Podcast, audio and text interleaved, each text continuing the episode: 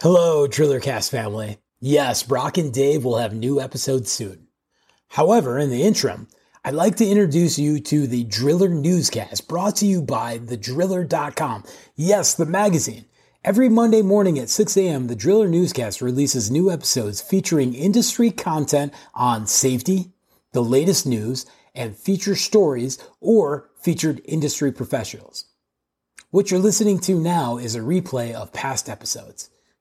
If you'd like to listen to fresh episodes as they drop, you can find them at driller.com every Monday morning at 6 a.m. Thanks for listening, and please like and share this podcast.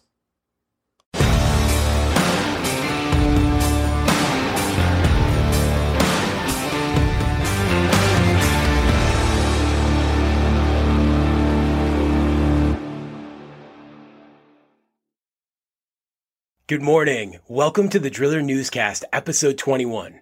I'm your host, Brock Yordy, and this week in the news, we cover OSHA's statement on 22 trench fatalities in the first six months of 2022. Our featured story of the week will be part two of my discussion with Garen Ewbank of Ewbank Geotesting. In the second half, we talk about drilling methods, PDC bits, and the future of ground source geothermal. It's all very exciting. But before we jump into the news and our featured story, Let's talk safety. For this week's safety topic, we're going back to trenches. Trenching standards require protective systems on trenches deeper than 5 feet and soil and other materials kept at least 2 feet from the edge of a trench. Additionally, trenches must be inspected by a knowledgeable person, be free of standing water and atmospheric hazards, and have a means of safe entering and exiting prior to allowing a worker to enter. Do you know the three types of soils? We have type A, B, and C. A being the most stable with a compressive strength of one and a half tons per square foot or greater. These soil types are clay, silty clay, sandy clay, and clay loam.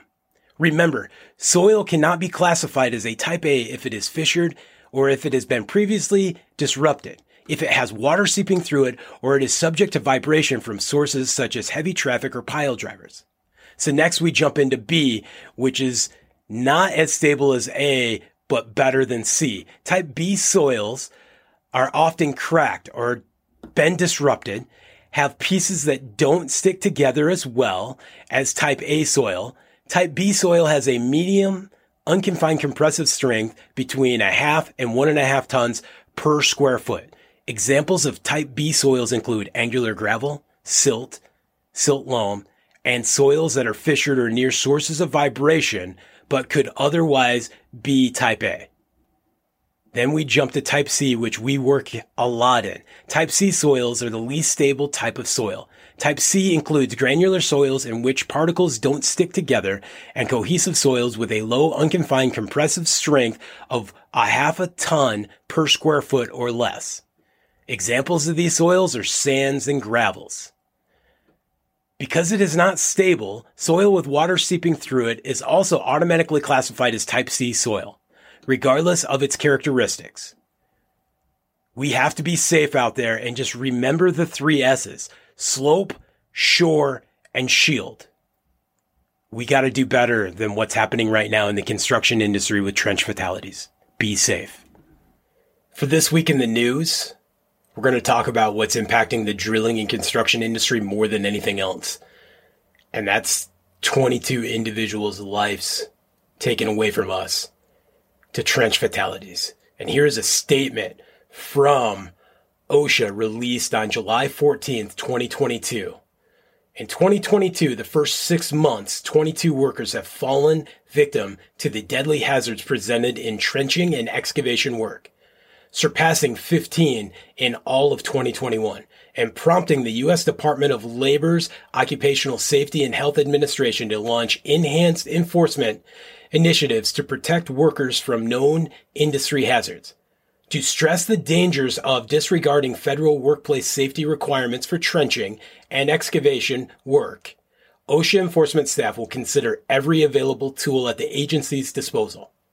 These actions will place additional emphasis on how agency officials evaluate penalties for trenching and excavation related incidents, including criminal referrals for federal or state prosecution to hold employers and others accountable when their actions or inactions kill workers or put their lives at risk in keeping with its national emphasis program for excavation. OSHA compliance officers will perform more than 1,000 trench inspections nationwide where they may stop by and inspect any excavation site during their daily duties. We're seeing criminal actions taken in Massachusetts, Texas, Oregon, Washington, Florida, where once the OSHA investigation is done and those penalty and fines have been handed out, criminal investigations start with owners and supervisors and foremen going to prison. On with the OSHA statement. OSHA is calling on all employers engaged in trenching and excavation activities to act immediately to ensure that required protection are fully in place every single time their employees step down into or work near a trench. This is from Assistant Secretary for OSHA, Doug Parker. In a matter of seconds, workers can be crushed and buried under thousands of pounds of soil and rock in unsafe trenches. The alarming increase in the number of workers needlessly dying and suffering in serious injuries in trenching incidents must be stopped.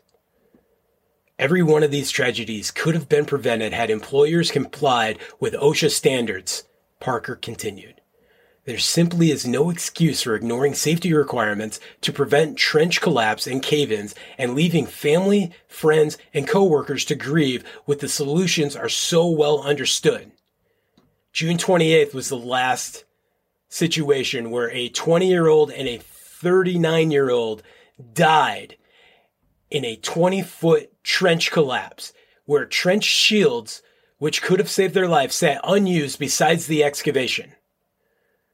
In April in West Michigan, two brothers died, 68 years old and 59 years old, in a 14 foot deep trench. They were digging for a drainage for a pole barn. We can do better than this. We understand as an industry what the standards are, and you can see OSHA is in full enforcement to protect. But this is a very serious situation, and we as an industry can do better with slope, shore, shield, getting the right engineering components in place, understanding that there is no time that is worth jumping down there just for a minute. And we're looking at these trench collapse of 14 feet and 20 feet where it's taking eight to 10 hours to recover the bodies. This is an awful situation and we can do better as an industry. For our featured story of the week, we're going to go to part two of my discussion with Garen Ewbank. Garen designed drill rigs his family has been drilling water wells in Oklahoma since the early 1930s, the same time that George E. Failing created the first portable drill rig. He has been a major pioneer and promoter of the ground source geothermal industry. And we're going to talk about drilling methods, PDC bits, advice for the next generation, and what is really exciting that is coming up in geothermal. I hope you enjoy. I've done nearly all types of drilling myself personally. I've done straight circulation, reverse circulation, a lot of reverse circulation actually, down the hole hammer, uh, dual stem, foam, recirculating foam, particularly in lost circulation deals. And I used to use the Johnson Handbook. I don't know if anybody still has those. Oh, it's the Bible. Yep. It's the Bible, man. And if you'll get into that thing, you can learn a lot of stuff to take care of some of the issues you get into. And once you get into those, you call your mud people and say, help. Okay. And they'll do it. And one of the first things they're going to say is, what's the pH of your fluid? you know, it, it's simple but we have to go through a very step process. It's not hard. All the, you know, these drillers listen to this, understand, know exactly what I'm saying.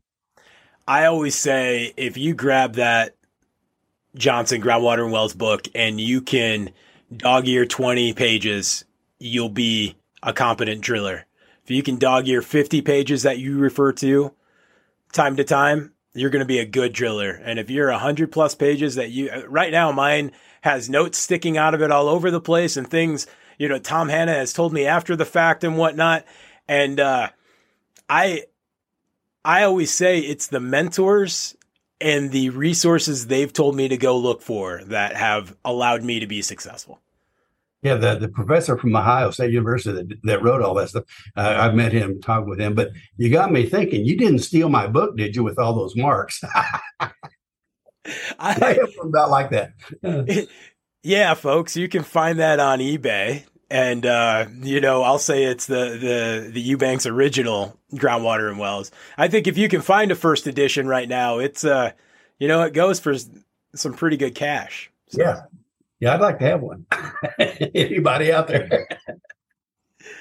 Uh, and we've uh, we've challenged those guys. When is uh, the fourth edition? You know, we've got a lot of good things that have come out since the yep. third, and I know they're working on it. It's just we're a tribal industry and we don't write things down as well as we should. We we no. got it in the field. No, you're right about that, Brock, and that's why on that borehole research project, I ran those sweet logs is because I wanted to document what was actually happening and uh, and figure it out from there. So and you know that worked out really well. Okay, you know we we need us as drillers to embrace the science, and we need the science community to embrace that being muddy standing on the back of that platform is the reason why I know to pull up and yeah. slow down rotation and take a moment to see what's going on before I yeah. rods. You know, that, that's interesting that you mentioned that because uh, in the middle 90s, I worked with Sandia National Labs uh, while they were developing the PDC inserts for uh, this new type of bit. Uh, my intent was to get something I could drill the same rate as a down the hole hammer with a fifth of horsepower. Okay, that's where I was trying to head. And and with today's diesel prices, that may make a difference. But anyway, uh, we looked at a, a whole genre of stuff. Amoco Production had a research facility in Tulsa, Oklahoma, that they were getting ready to close down. And I called them and I said, uh, "Could we take that stuff out to Sandia Labs?" they said, "Haul off all the stuff you want to." and we did. I think it was like, I don't know, 10 or 14 semi trailer loads of stuff. And the just, first phase of Ball State, Triton Geothermal got their hands on some PDC and tech bits. And at the time, you know, uh, you know, instead of it polycrystalline diamond, yeah, diamond compact, you know, we were calling them pretty darn costly bits, you know, for PDC. But you're saying in the 90s you're looking at PDC. It's that is exactly our industrial drilling right there. We yes. have advancements happening.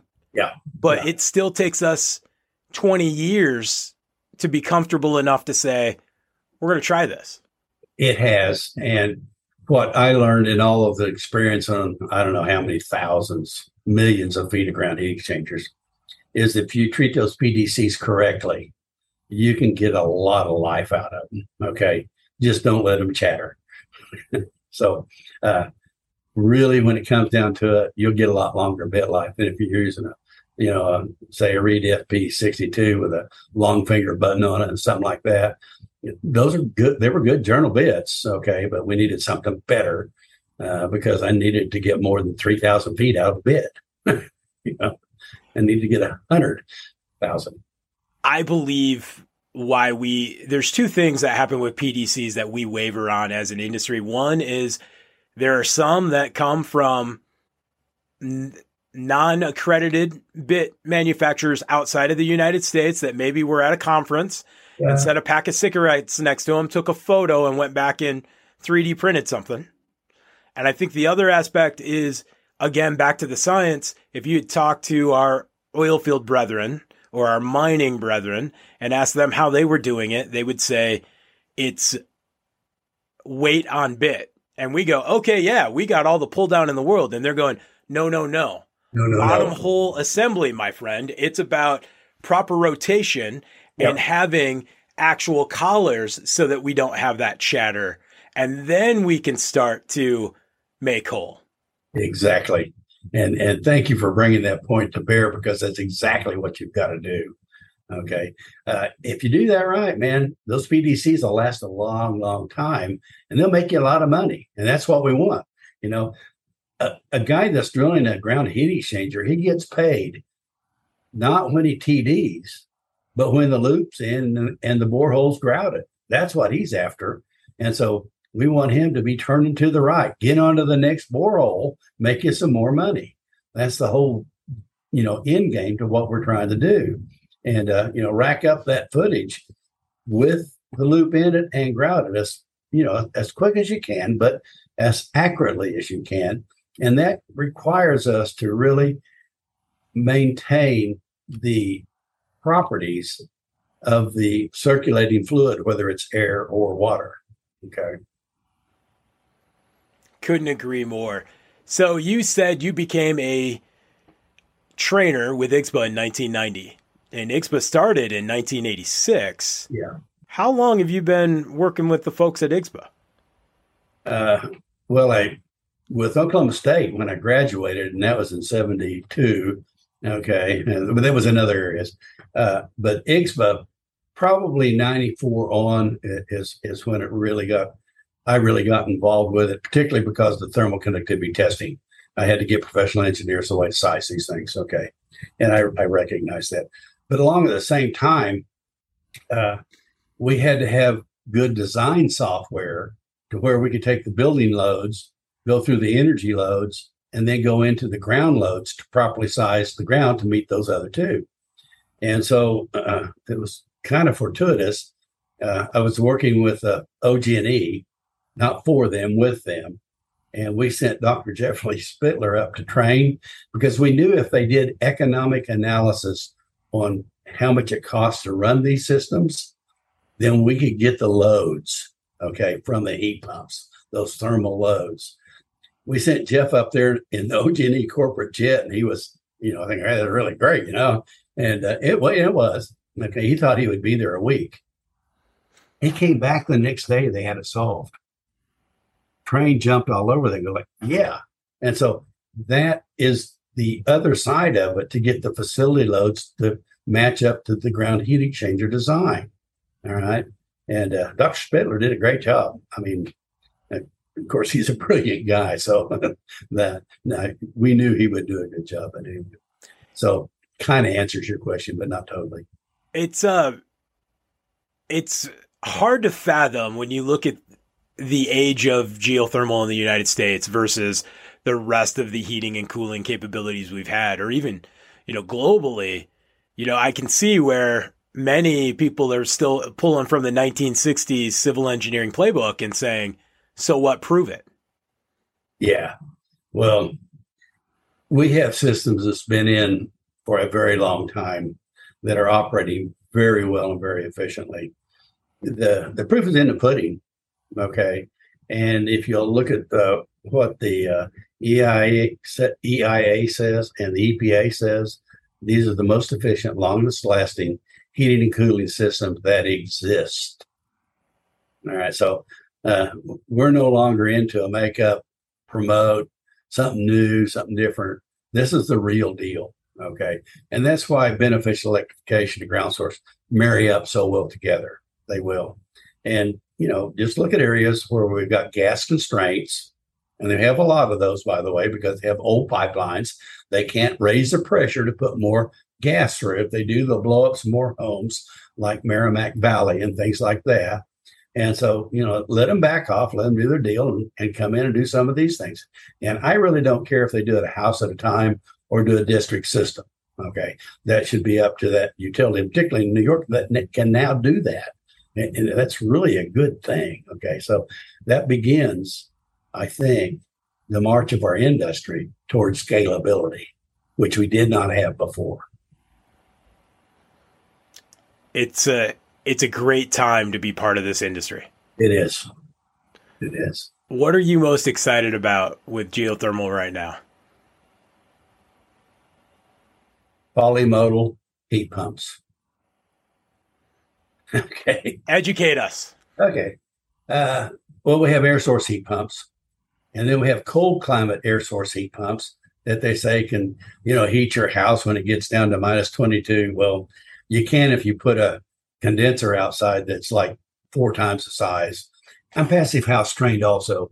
And one of the things that we would do on passive houses is if we had a load of X, we would get a unit outside that was 2x, okay, twice the capacity. So it can meet those lower loads. That's what a cold climate heat pump does. Okay. You can, you know, you can do refrigerant injection, a whole bunch of other things. And if I get too complicated here, stop me, Brock. Okay. Uh, there's just a lot of ways to do that. But refrigerant circuits with the refrigerants we have today, right, have limits. We can't go past that. All right. So we're not going to see a big increase in the boxes the units that go in themselves, either residentially or commercially, you're not going to see a giant movement in efficiency unless we have a new technology on heat transfer. And right now, I just in I was taught that hot flows to less hot.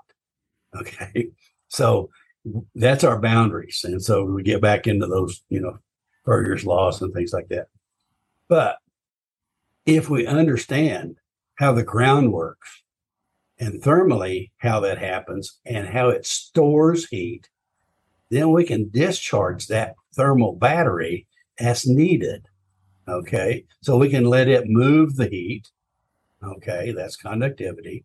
Store some of it and then call back that storage later at another day or keep it there for winter or get rid of it.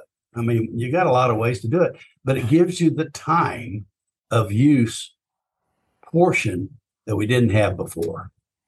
And that's really important today. It's it's just neat to see the innovation or the you know, we have a priority. So we're now looking at how we can do things differently and, you know, push and promote. And that would be my last question. I if I was talking to a 19, 20 year old young man or woman that's considering different industries to get into, what would be your elevator pitch to them to come into the geothermal industry as an engineer or as a drilling company or a scientist? Okay, the academically, okay, uh, beneficial education is going to drive these systems to the forefront. So there's just going to be tons and tons of work. There are not a lot of off the shelf designs you can pull out. So you're going to have to know and learn this knowledge. It's different. All right. Because that ground heat exchanger or that thermal loop coupling is something that has to be designed. All right. You have to know those things.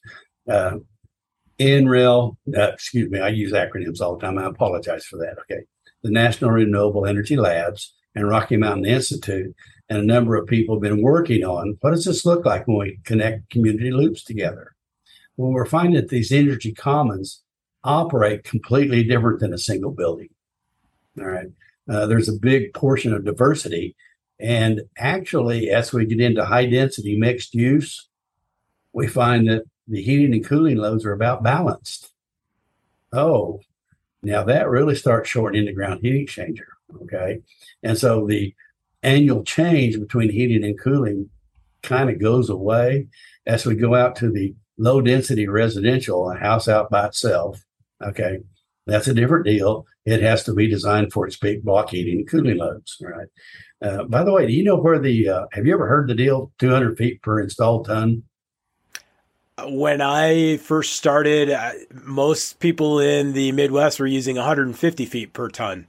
But, you know, we have 20 feet to water, five feet to water. Okay. Yeah.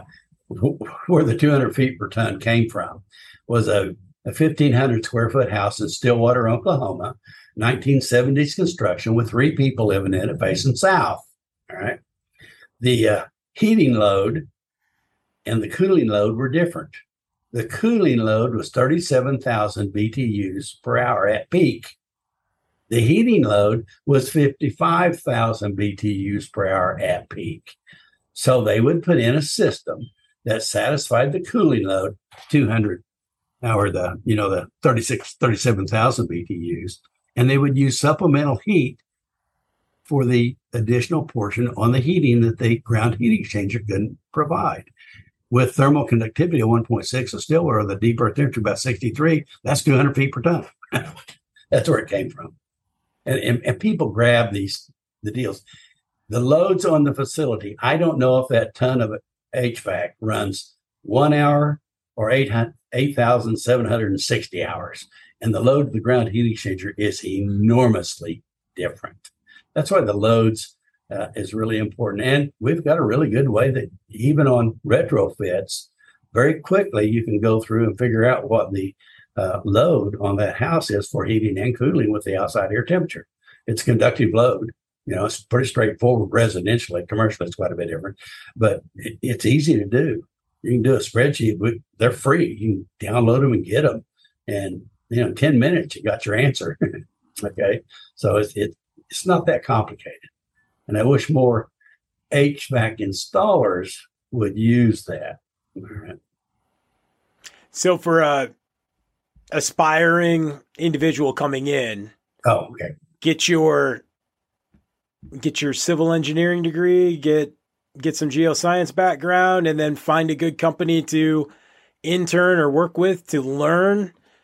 Yeah, design I, build. I don't care if it's civil, mechanical, industrial, or geology, or any of those degrees. That knows that shows you know the sciences. Okay, and then you know if you like to work outside, hey, that geologist and and the drilling side of it's pretty fun.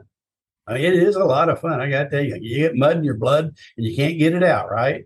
Okay. And I, I walk in little circles, turning to the right when I go down the street. But anyway, they could do that. And there is just going to be an enormous demand.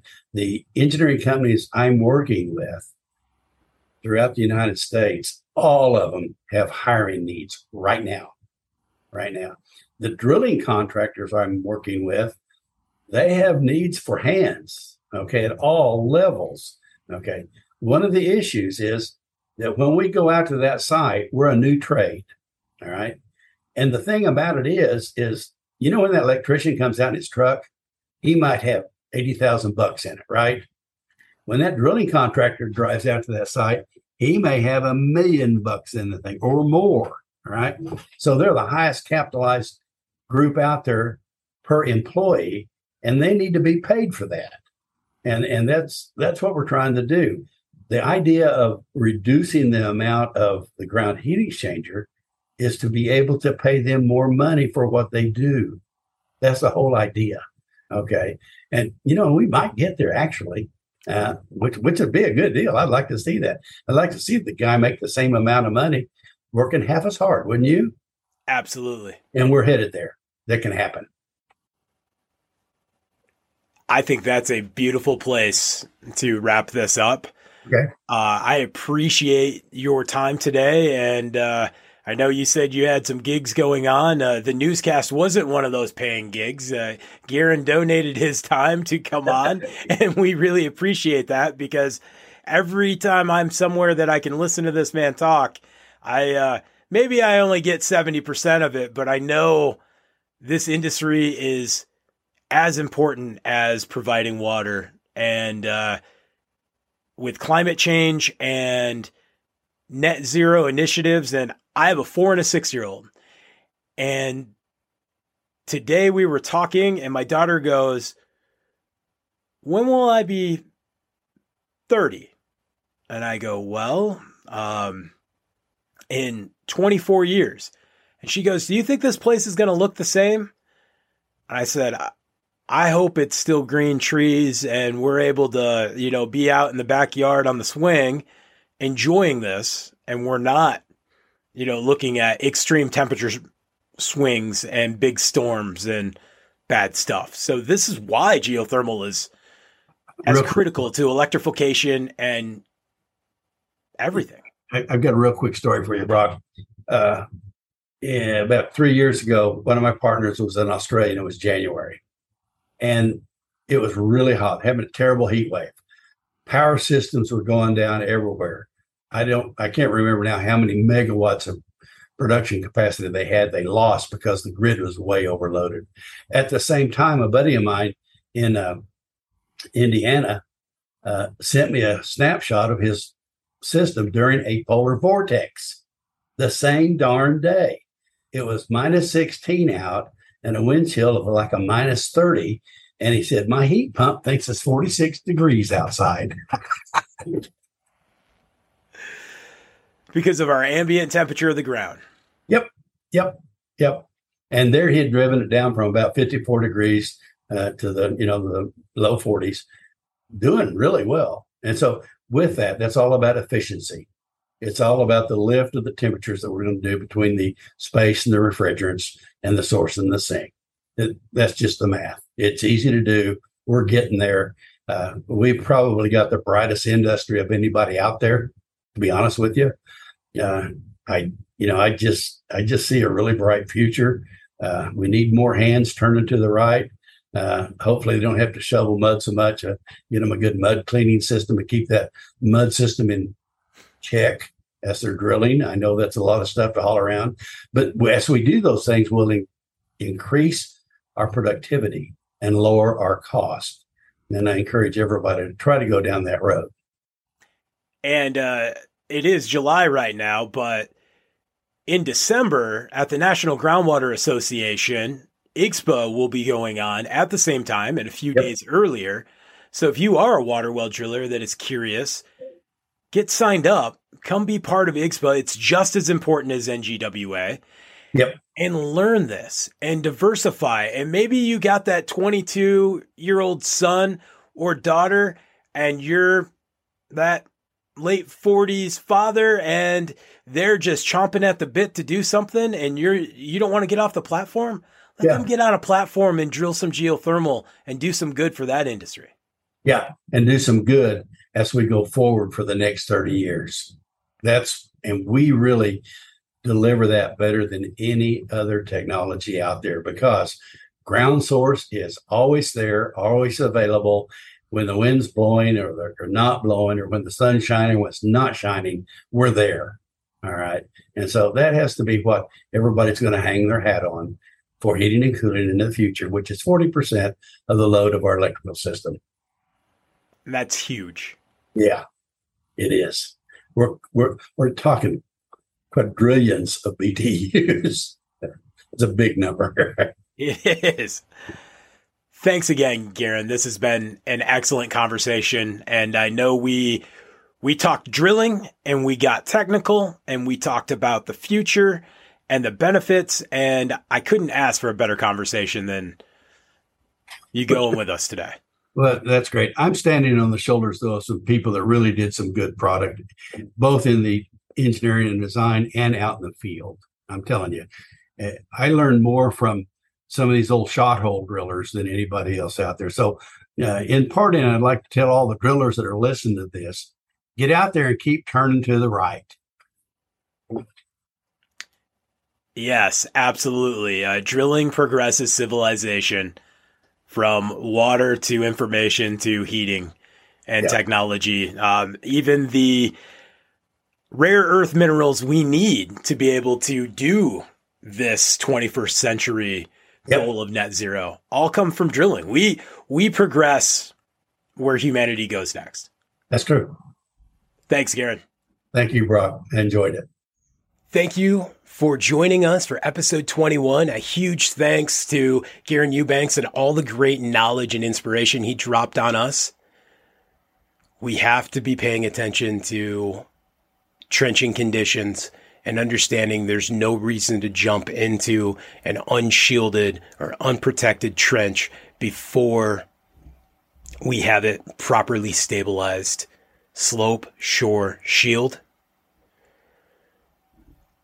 It's Jubilee week. Come check out the Driller booth. Jeremy Chelsea and I will be there Sunday and Monday. Uh, you can catch me at Saturday classes where I'll be teaching on OSHA Focus 4, uh, creating solids and disposal, and expectations for the 21st century new hire. Three different classes there. And then you can always catch me on Sunday just before the Jubilee opens, where we will continue our game show, Who Wants to Be a Driller? And it's going to be exciting this year. Thanks for listening and watching. Have a great week.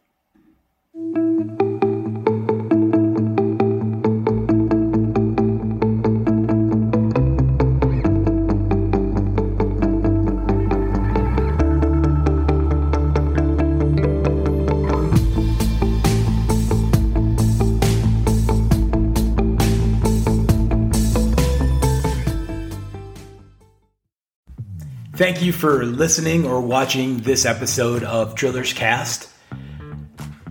If you would like more content, you can always go to drillerstribe.com, D R I L L E R S, tribe, T R I B E.com, or find us on social media at Instagram, Twitter, Facebook, Drillers Tribe, Drillers Cast, Global Drill Trainer.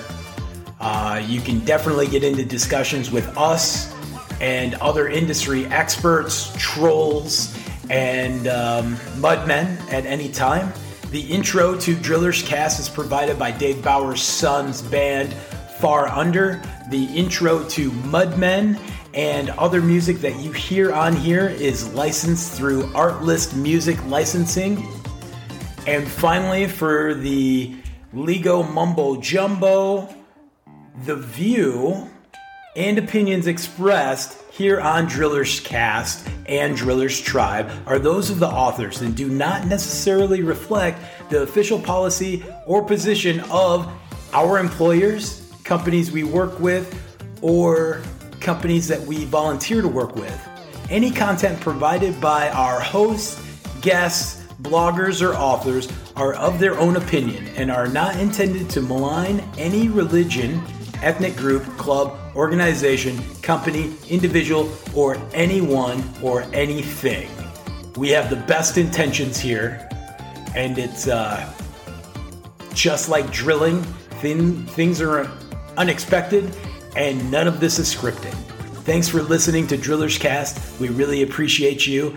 Please like, subscribe, share, and we'll continue doing this for as long as it continues to be fun. Thanks.